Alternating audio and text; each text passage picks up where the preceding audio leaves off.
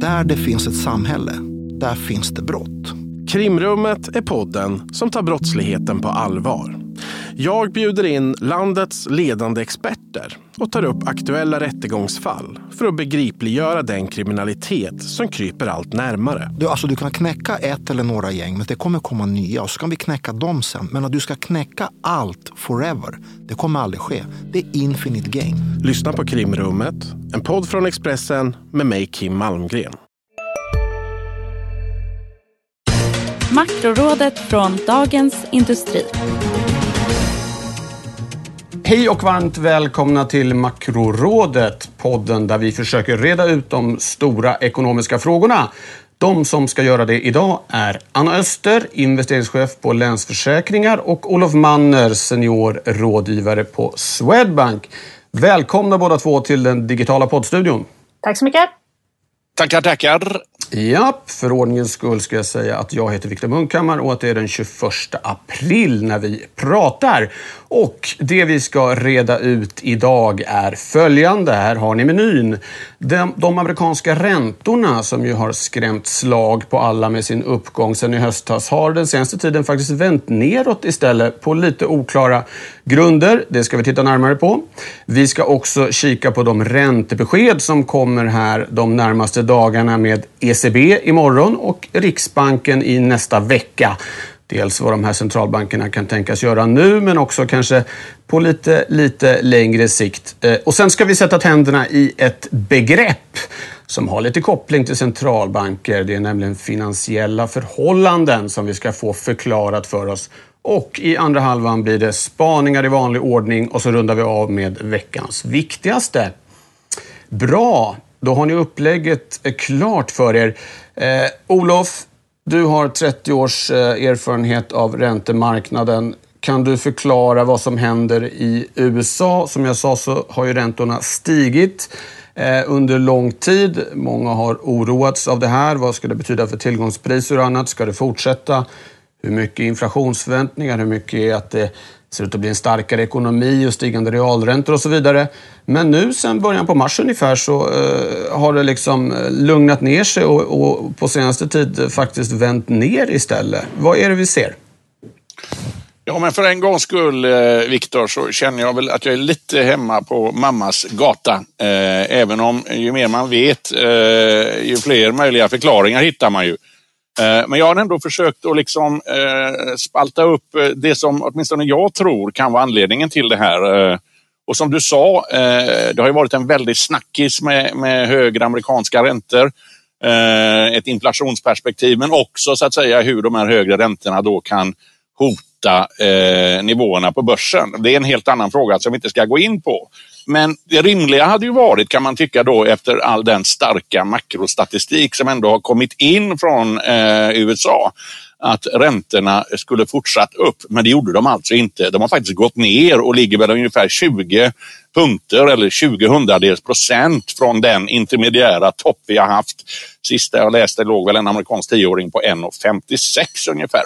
Så vad var det då som hände? Ja, om jag får gissa, för det är, eh, är som sagt, eh, eh, det blir ändå det är ändå det man måste göra i det här fallet i och med att det ligger ju reella köpare bakom och vad, vad de egentligen har baserat sina beslut på, det vet man ju aldrig.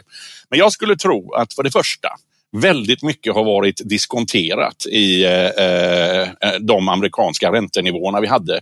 Det var också en väldigt snabb uppgång som överraskade förhållandevis många. Så att vi startade så att säga eh, för några veckor sedan på en ganska hög nivå där mycket var diskonterat, att det skulle komma starka signaler och så vidare.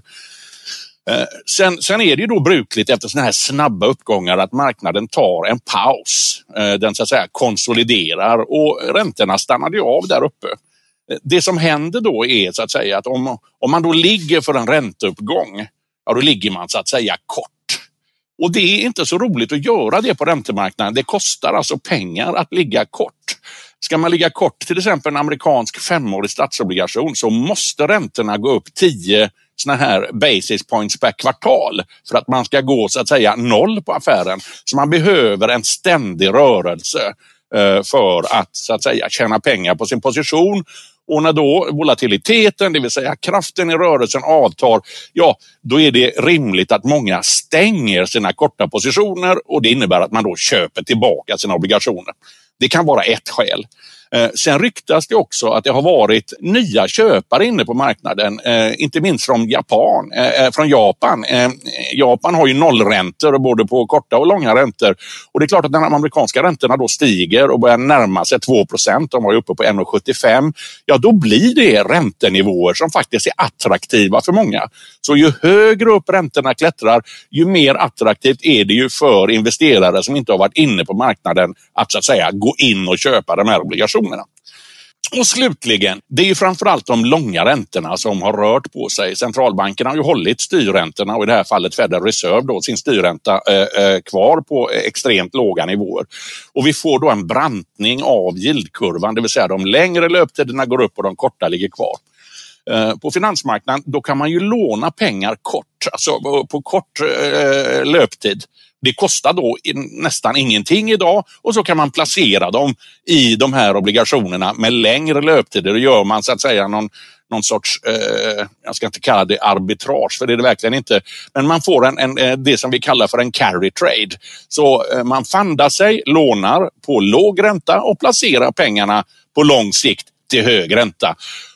Jag skulle tro att, att eh, vi har haft en kombination av alla de här tre marknadseffekterna och det är då baserat på ett, ett så att säga eh, ett högt ränteläge från början där mycket var diskonterat i priserna. Ja, tack för det. Eh, det var en gedigen genomgång där. Vi skruvar upp svårighetsgraden lite, Anna. För det man undrar nu är ju, jaha, men är det här nu ett, ett trendbrott att, att uh, räntorna inte ska dra iväg något mer? Eller är det som Olof lite var inne på, en slags paus. Vissa som satt med korta positioner blev nervösa, stängde dem.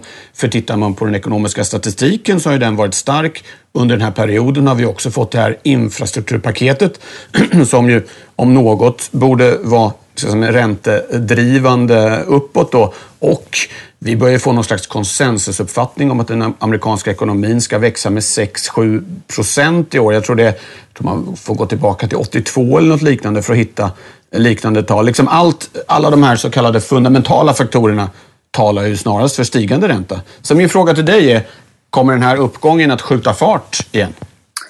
Eh, ja, men det enkla svaret på den frågan eh, tror jag är ja. Eh, men skjut, det beror ju alltid på vad man lägger in i, i, i, liksom i beskrivningen av de här orden. Jag tror att de allra flesta har haft en bedömning av att räntorna ska gå upp Eh, om än prognoserna alltid är att de liksom ska gå långsamt uppåt i någon fin liten linjär trend. Eh, och det, roliga och det gör de ju aldrig. Nej, exakt. Det gör de ju aldrig. Eh, och det roliga är att vi ändå alltid blir lite överraskade. Utan det är ju just det där som, det är svårt att argumentera mot räntenästan då. Utan det är precis så som han säger såklart. Att det, det prisas in mycket när det blir mycket fokus på marknaden, mycket, sak, mycket information som kommer att, för marknaden att agera på. Och sen så kanske det har prisats in lite för mycket och så backar marknaden av flera olika anledningar då som eh, Olof var inne på.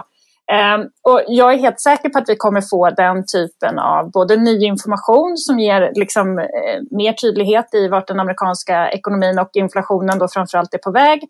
Ehm, men också att vi kommer liksom få en ökad oro kring en för hög inflation under perioden. När det kommer in nya data och när det kanske kommer tydlighet kring olika typer av paket och så vidare så kommer vi få den här typen av ja, skjuts upp i kurvan igen och så, så kommer vi pausa och konsolidera och så vidare. Så jag, det är väl just det att istället för den här fina lilla eh, linjära trenden så, så kommer vi ha det på det här viset. Vi kommer få skjutsar och så kommer vi få pauser och så, så kommer vi få en ny skjuts så småningom det, det de gör när de, vi ser ju de här skjutsarna liksom då uppåt i ränta och eh, det vi såg var att Fed var ute och försökte kommentera det här ganska tydligt kring att framförallt det här att de nu säger tydligt att de kommer bara agera på rena utfall i stort sett, vilket ju är ganska nytt och intressant och har att göra med deras nya mål med att vi ska ha någon average inflation target någonting, vilket att, innebär då att inflationen kan vara högre under perioder. Så att de säger att de ska inte agera på att de har en prognos på att inflationen ska stiga, utan de ska agera först när de verkligen ser att inflationen stiger.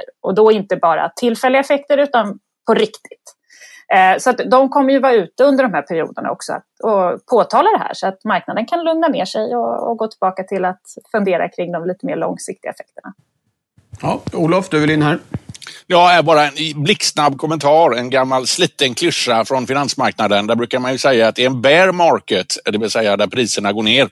Eh, då brukar priserna gå upp eller sidledes 80 procent av tiden. Och det är de här så att säga eh, urtvättningarna, de kommer så att säga ganska snabbt och hastigt. Då. Så att, eh, eh och det är väl så att säga eh, ett, ett stöd till Annas resonemang. Slut. Ja, Bra, men Anna, om jag bara tolkar dig rätt här då. Vi, vi får nog räkna med att riktningen på det stora hela kommer vara fortsatt uppåt, men att det kommer gå lite hackigt som vi har sett exempel på nu senaste dryga månaden. Ja, och jag ser inte väldigt höga räntor framför mig, utan det är snarare så att det, ska, det kan fortsätta upp lite grann. Om vi drar ja, liksom den här snygga ju, linjen då. som, det var ju ett bra påpekande. Nej, de ska liksom inte upp till skyhöga höjder. Vi pratar om räntor som ännu inte har varit över 2 vilket ju i ett historiskt perspektiv är eh, väldigt lågt för en amerikansk tioårsränta. Vi kastar oss över de centralbanksbesked som kommer här. Det är de två viktigaste centralbankerna för vår del. Eh, dels vår egen då, som lämnar ett räntebesked nästa vecka och redan imorgon torsdag kommer ju ECB som riksbankschefen Stefan Ingves ibland beskriver som den stora elefanten som när den sprutar vatten så skvätter det bland annat på Sverige och Riksbanken. Anna, lite koppling vad gäller ECB har vi faktiskt till det här som har hänt i USA. För där var ju den stora grejen vid det förra mötet att den här ränteuppgången i USA smittade av sig på Europa. Och medan den ju var motiverad i USA får man säga sett till tillväxtutsikterna så var det väl kanske inte riktigt så för Europa som ju ligger efter vad gäller både återhämtning och vaccinationer. Och ECBs motdrag blev då att säga att de kommer öka takten i de här köpen den närmaste tiden. Och det har de gjort, men inte sådär jättemycket. Lite mindre än vad i alla fall jag tror att eh, snittaktören på marknaden hade, hade trott. Eh, så vad är det för läge ECB befinner sig i? Lite lättnad av att eh, ränteuppgången har lite kommit av sig ändå kanske, eller? Ja, men absolut. Det var ju det de ville åstadkomma med det här, att de skulle säga att de, de ökar köpen nu, för, eller då vid förra mötet, för att säkerställa att den här ränteuppgången inte fortsätter, som ju kom från USA. Jag vet inte vad vi ska kalla Fed om vi kallar ECB för elefanten. Ni kan ju fundera för det. Ja, det är väl någon slags blåval då kanske, att, något ännu större djur. Fed är ja. ju oerhört central för resten av, för resten av marknaden. Så det, Eh, räntemarknaden i USA påverkar ju resten av världens räntemarknad. Och det var ju det eh, Europa fick en släng av sleven där och ECB var ute och markerade mot det här och sa att man significantly skulle öka de här köpen. Ju. Och, och det, det, det, är väl det som diskuteras huruvida den här lilla ökningen vi har sett kan definieras som significantly eller inte. Och, å andra sidan kan man säga att om man får effekt på marknaden, att ränteuppgången lugnar ner sig, så har det varit välbalanserat på ett sätt. Samtidigt som det handlar ju för en centralbank alltid om att man vill säkerställa att man har ett förtroende på marknaden. Så nästa gång man säger sådana här saker så ska marknaden veta vad man kan ha och förvänta sig och därmed få den här marknadseffekten som man är ute efter. Ehm, så det där kan man ju alltid diskutera. Men sannolikheten för att de gör någonting nu känns ju ganska låg. De vill ju säkerställa såklart att ingen överhuvudtaget börjar fundera på att de ska dra tillbaka stimulanser.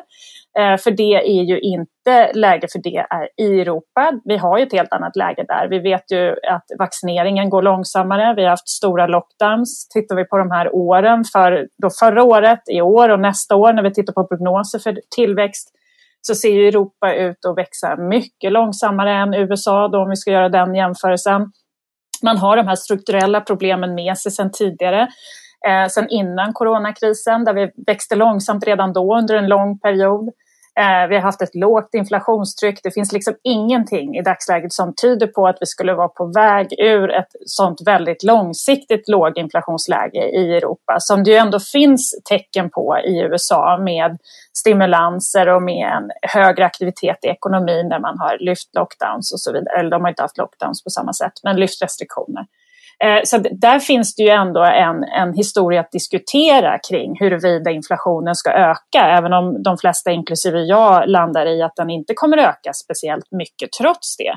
Men där finns det ändå någon typ av historia kring det hela. I Europa finns det ingen sån inflationshistoria överhuvudtaget enligt min mening, utan eh, de kommer vara tvungna att vara väldigt aktiva under en längre tid och vill absolut inte riskera att marknaden då tror att, eh, att stimulanserna är på väg att eh, vara över och att räntan ska upp och inflationen lika så. Då. Eh, så att ett helt annat läge där. Eh, och jag förväntar mig inte speciellt mycket mer än kommunikation då eh, imorgon. Att de finns där och de kommer fortsätta finnas där. Ja, tack. Eh, Olof, vill du säga någonting om ECB eller ska vi kasta oss över Riksbanken direkt här? Ja, det är helt upp till dig, Viktor. Ja, men då tar vi Riksbanken tycker jag. Anna var ju ganska uttömmande där. Det är lite samma läge kanske som för eh, ECB, fast eh, eh, Sverige befinner sig någon, lite kan man säga mellan, mellan EMU och USA vad gäller utsikter och återhämtning.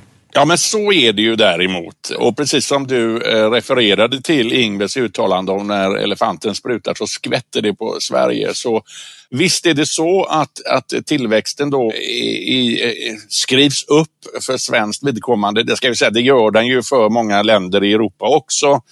Eh, och jag menar, vi ligger, eh, ligger lite efter i Sverige vad det gäller vaccinering och så vidare. Men samtidigt, vi har inte heller eh, historiskt då stängt ner kanske lika mycket som man har gjort i Europa på sina håll. Och, och det, ur ett från ett ekonomiskt perspektiv, har väl kanske gynnat Sverige. Sen är det också så att det är framförallt tjänstenäringarna som går på tomgång.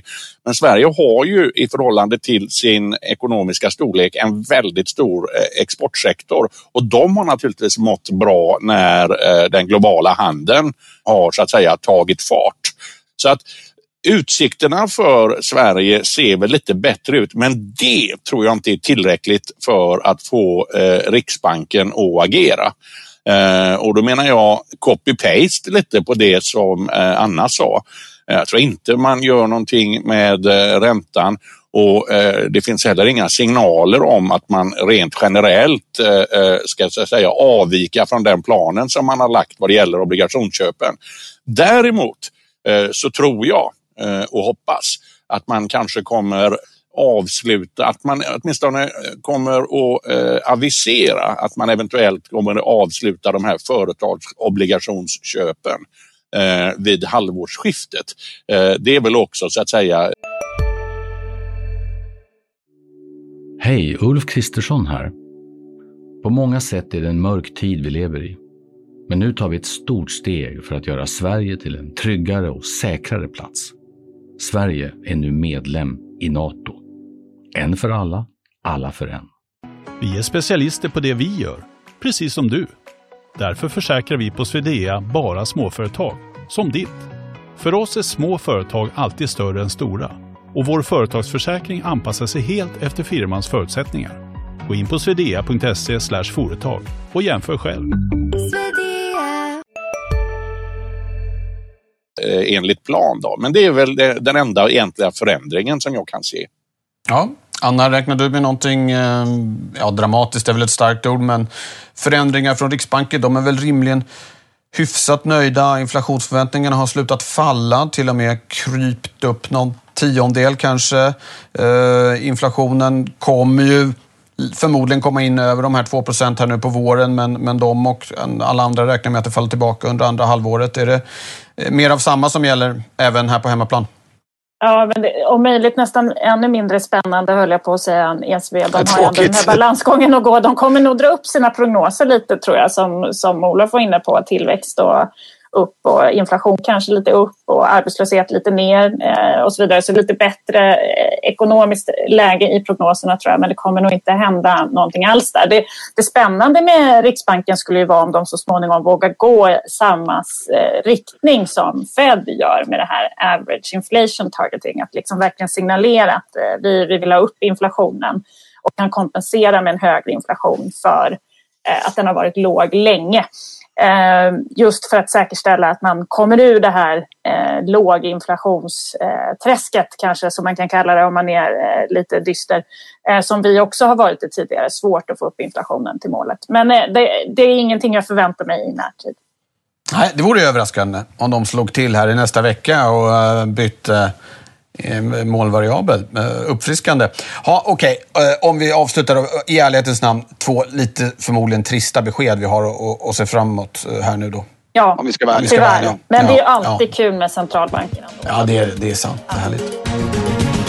Då går vi vidare och tar oss an begreppet och det har ju lite koppling till just de här centralbanksbeskeden. Olof, det är du som ska få reda ut det här. Ofta pratar man om de finansiella förhållandena.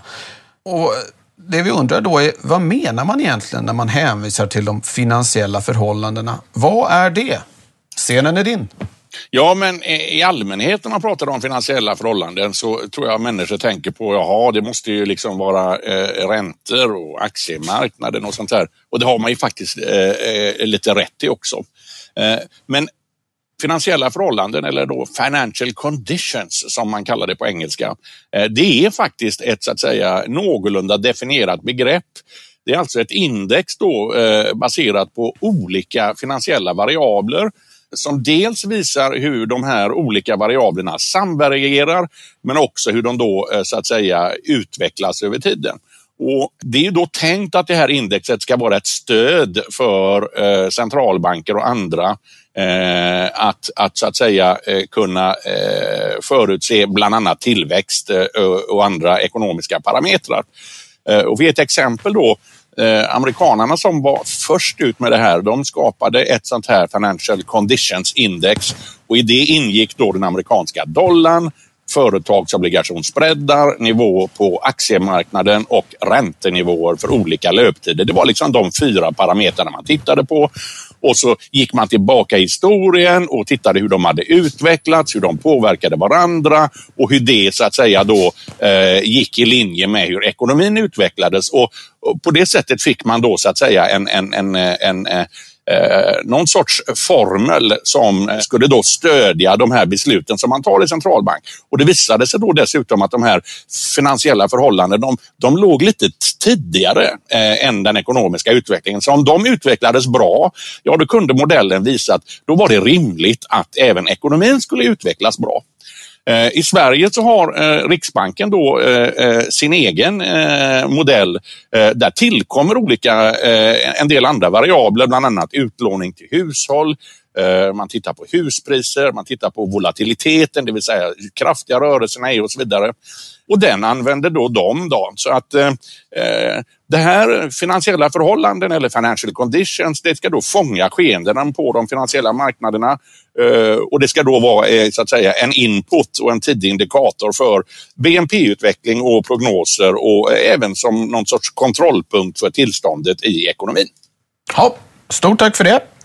Då går vi över på spaningarna. Eh, och Anna, du spanar om ett smash-läge, guldläge för Sverige efter pandemin? Guldläge för Sverige. Du, det var du som kläckte det fina begreppet. Jag hade lite mer otydlig rubrik som vanligt. Det, liksom, eh, det är kanske inte min starka sida det där med rubriksättning. Men... Nej, men du är bra på innehåll. Så att om vi delar upp arbetet på det viset tror jag det blir väldigt bra. Vi kompletterar varandra där. Mycket Aha. bra. Guldläge för Sverige. Nej, men jag tycker att det är lite spännande att man skulle, man skulle kunna fundera på om det här är de bästa förutsättningarna för Sverige på länge. Vilket då kanske känns lite för tidigt att tänka. Det är många som har drabbats av corona såklart på olika sätt. Eh, både eh, rent hälsomässigt och ekonomiskt såklart. Men om vi blickar framåt då och eh, funderar på eh, vad vi skulle kunna göra utifrån var vi står nu så är det ju ändå så att svensk ekonomi då har klarat coronakrisen ändå helt okej. Eh, okay. Eh, ekonomin följer såklart förra året men ganska lite om man jämför med många andra länder.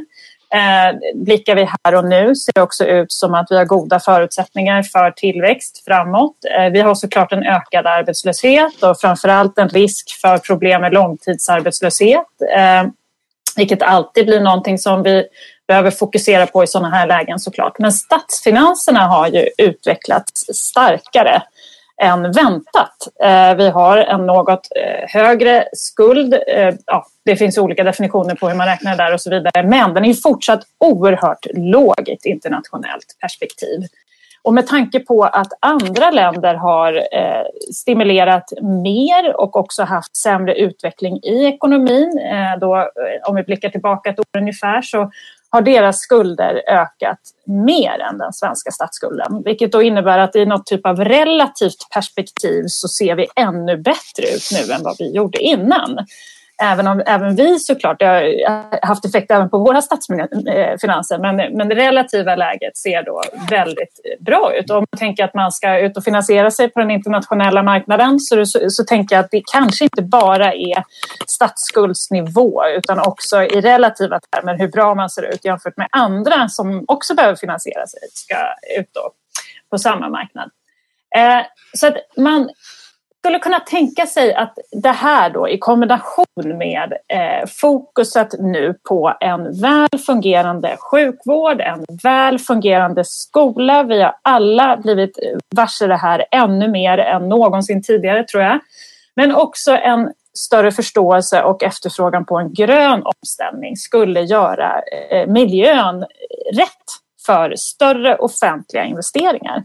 Att det finns liksom både ekonomiska muskler och möjligheter och en stor både förväntansbild tror jag och förståelse eh, hos befolkningen att det här är investeringar som behöver göras. Och där skulle man ju också på olika sätt beroende på eh, skulle, eh, rent politiskt hur det här ska lösa sig. Det är inte den lösningen jag tänker komma med men man skulle kunna tänka sig att man på olika sätt skulle kunna bjuda in privata finansiärer i olika delar av projekten för att just eh, det finns gott om likviditet där, gott om kapital som söker både avkastning och hållbara investeringar. Så det känns som att ett guldläge helt enkelt. Att det finns mycket vi skulle kunna göra och det finns finansiella muskler och det finns en stor efterfrågan tror jag hos befolkningen att det här sker.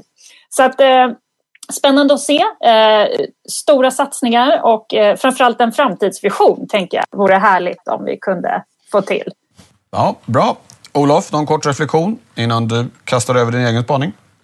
Ja, jag lyfter på hatten eh, för den eh, spaningen. Eh, positiv och väldigt relevant. Och jag kommer att tänka på det som händer i norra Sverige här nu med de stora industriella satsningar som sker där och så vidare. Och vilken support man kan ge det, det är ju extremt positivt. Det har ju varit så storstadsdominerat och alltihopa. Så att, nej, bra sagt Anna. Vad härligt. Vilken fin stämning vi har i studion nu. Uh, Olof, då är det din tur och uh, då flyttar vi oss till Tyskland. Ja, Lite vi. underbevakat kanske med tanke på hur viktigt det är för Europa och Sverige. Så det tycker jag låter alldeles utmärkt. Kör vi in. Ja. Ja, och därför tänkte jag väl glänta lite på den dörren. Och uh, vad är det som händer i Tyskland då? Jo, de har ju valt i förbundsdagen i september i år. Eh, man ska då komma ihåg att Tyskland är ju Europas största ekonomi och det som händer där borde vara eh, intressant. Eh, igår så eh, valdes då Armin Laschet eh, som eh, ny förbundskanslerkandidat för de här två tyska eh, kristdemokratiska systerpartierna CDU som är det stora partiet och CSU då som är dess systervariant i Bayern där man har styrt eh, sen Luther dog, höll jag på att säga, men väldigt länge. Och eh, Det här eh, eh, har då varit så att säga en, en besvärlig process. CDU är, är givetvis det största partiet men Samtidigt är det så att, att partiledaren för det bayerska kristdemokratiska partiet, då, Marcus Söder, har visat sig vara mer populär. Så det här har ingalunda varit en lätt process. Eh, till saken hör då att eh, koalitionen här, CDU-CSU, de har ju varit tongivande i tysk politik de senaste 35 åren och styrt eh, eh i antingen själva eller i olika konstellationer. Eh, nu har de gått kraftigt tillbaka. Eh, vid valet eh, någon gång i slutet på 2009 där, då hade de väl eh, över 35 procent om jag minns rätt. Och i de sista undersökningarna här nu, de pollarna som har gjorts, så ligger de någonstans mellan 21 och 27 procent. Eh, det största partiet i Tyskland idag är då istället De Grün, eller de, de gröna. Eh, och det här gör så att säga att eh, eh valet, i tyska förbundsdagen eh, då, i, i september, eh, det kommer att bli väldigt intressant. Och man pratar om olika konstellationer. CDU, CSU är då inte lika tongivande. Eh, och det finns en mängd olika färgkombinationer på de här nya eh, eventuella eh, konstellationerna. Man pratar om eh, svartgrön, eh, det är då en, en, en, en eh, koalition mellan eh, eh, unionisterna, det vill säga CSU, CDU och de gröna. Men det finns också en trafikljuskombination. Det innefattar då SPD, FPD och de gröna. Och en mängd sådana här olika eh, konstellationer pratas det om. Eh, och eh, till saken hör då att de gröna i Tyskland har en liten annan ehm, eh, ett lite annan identitet än till exempel de gröna i, eh, i Sverige, då Miljöpartiet.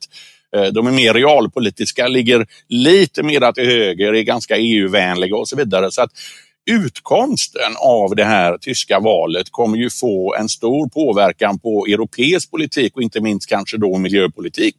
Eh, och det gör det här valet väldigt spännande och där är så att säga då eh, Laschet den sista brickan in i det spelet. Eh, det kommer bli väldigt intressant att följa de här opinionsundersökningarna eh, eh, framöver och eh, vi kommer att så småningom att lära oss de här olika kombinationerna, svartgröna Gais-kombinationen ställda mot trafikljus och Sydafrikas flagga och allt vad det är man eh, tittar på. Så eh, följ det. Ja, eh, en, snabb, en sak som börjar komma upp i mitt huvud här nu, det är den här Nord Stream. Om det så att säga blir en stor framgång för de gröna, som ju kanske då inte har, som är lite mer fokuserade åt rättigheter liknande. Man tänker på Navalny nu och även ska det vara en stor gasledning. Eh, är det en sån sak som skulle kunna ändra förutsättningarna? Absolut, exempelvis? Ja. Eh, Viktor. Huvudet på spiken. De gröna är naturligtvis inte jätteförtjust i det projektet och det projektet lider ju redan av de allt tuffare retoriken mellan EU och Ryssland. Eh, det här tror jag liksom eh, Nord Stream-försörjning eh, kommer att vara så att säga, en väldig snackis framöver. Och även om viljan till en, en så att säga, förnybar energiomställning och så vidare är stor så är vi inte där att vi klarar oss utan olja ännu. Och alternativ till rysk olja, ja de finns ju, men det tar tid att bygga upp sådana processer. Så att det här är en giftig cocktail som vi får suga i oss framöver. Ja, Anna, någonting kort om detta innan eh, du ska runda av med veckans viktigaste? Ja, men jag har nog inte jättemycket mer att tillägga än att det blir väldigt intressant att följa. Man, man kan väl erkänna att det har varit känt som en lång följetong det här med som, vem som ska efterträda Merkel. Och samtidigt som det då känns läskigt, eh, läskigt vad, vad som komma ska så, så kanske det ändå känns som att det också ska bli kul med lite tydlighet i frågan. Så att, eh, se fram emot det. Ja, bra. Jag satsar på sommaren på att bli Tysklands expert helt enkelt och läsa Ja, Okej, okay, ja, men det är en bra ambition. Ja, ja. Lycka till. Eh, då så, då närmar vi oss eh, slutet här och eh, du ska bara kort berätta för oss eh, vad man absolut inte får missa den allra närmaste tiden. Eh, det vi kallar veckans viktigaste. Har vi inte redan varit inne på det, höll jag på att säga, med ja, centralbankerna? Så, så kan man ju se det. Men vi har ju också faktiskt Fed nästa vecka om vi, om vi blickar in lite i den också. Och det är väl den som kanske är eh, mest intressant ändå då, med tanke på det vi pratade om att det är ändå där det finns någon typ av tydligare förändring i ekonomi och inflationstryck. Så det blir ju centralbanksvecka. Eh, behöver man något annat så kan man väl snegla efter flash PMIs tror jag. Eh, i närtid, vilket ju såklart alltid är spännande för att se. Preliminära inköpschefsindex, precis, som ju ger en tidig signal om vart eh, ekonomin är på väg. Anna och Olof, eh, med de orden tackar jag så mycket för idag. Tack också ska ni ha alla som har lyssnat. Makrorådet är tillbaka om två veckor. Hej så länge! Hej då! Hej då! Makrorådet från Dagens Industri. Podden klipps av Umami Produktion. Ansvarig utgivare Peter Fällman. I DITVs program Hållbart näringsliv fokuserar vi på företagens E, S och G. Vilka är utmaningarna och vilka är lösningarna?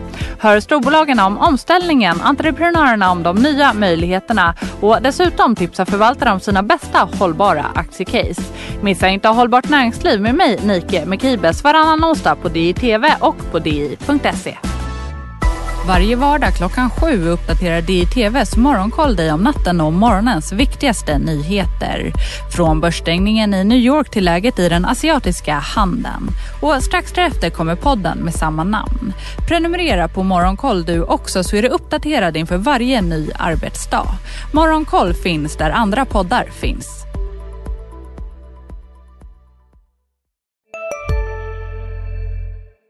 Hej, Synoptik här. Hos oss får du hjälp med att ta hand om din ögonhälsa. Med vår synundersökning kan vi upptäcka både synförändringar och tecken på vanliga ögonsjukdomar. Boka tid på synoptik.se. Hej, Susanne Axel här. När du gör som jag och listar dig på en av Krys vårdcentraler får du en fast läkarkontakt som kan din sjukdomshistoria. Du får träffa erfarna specialister, tillgång till lättakuten och så kan du chatta med vårdpersonalen. Så gör ditt viktigaste val idag, lista dig hos Kry.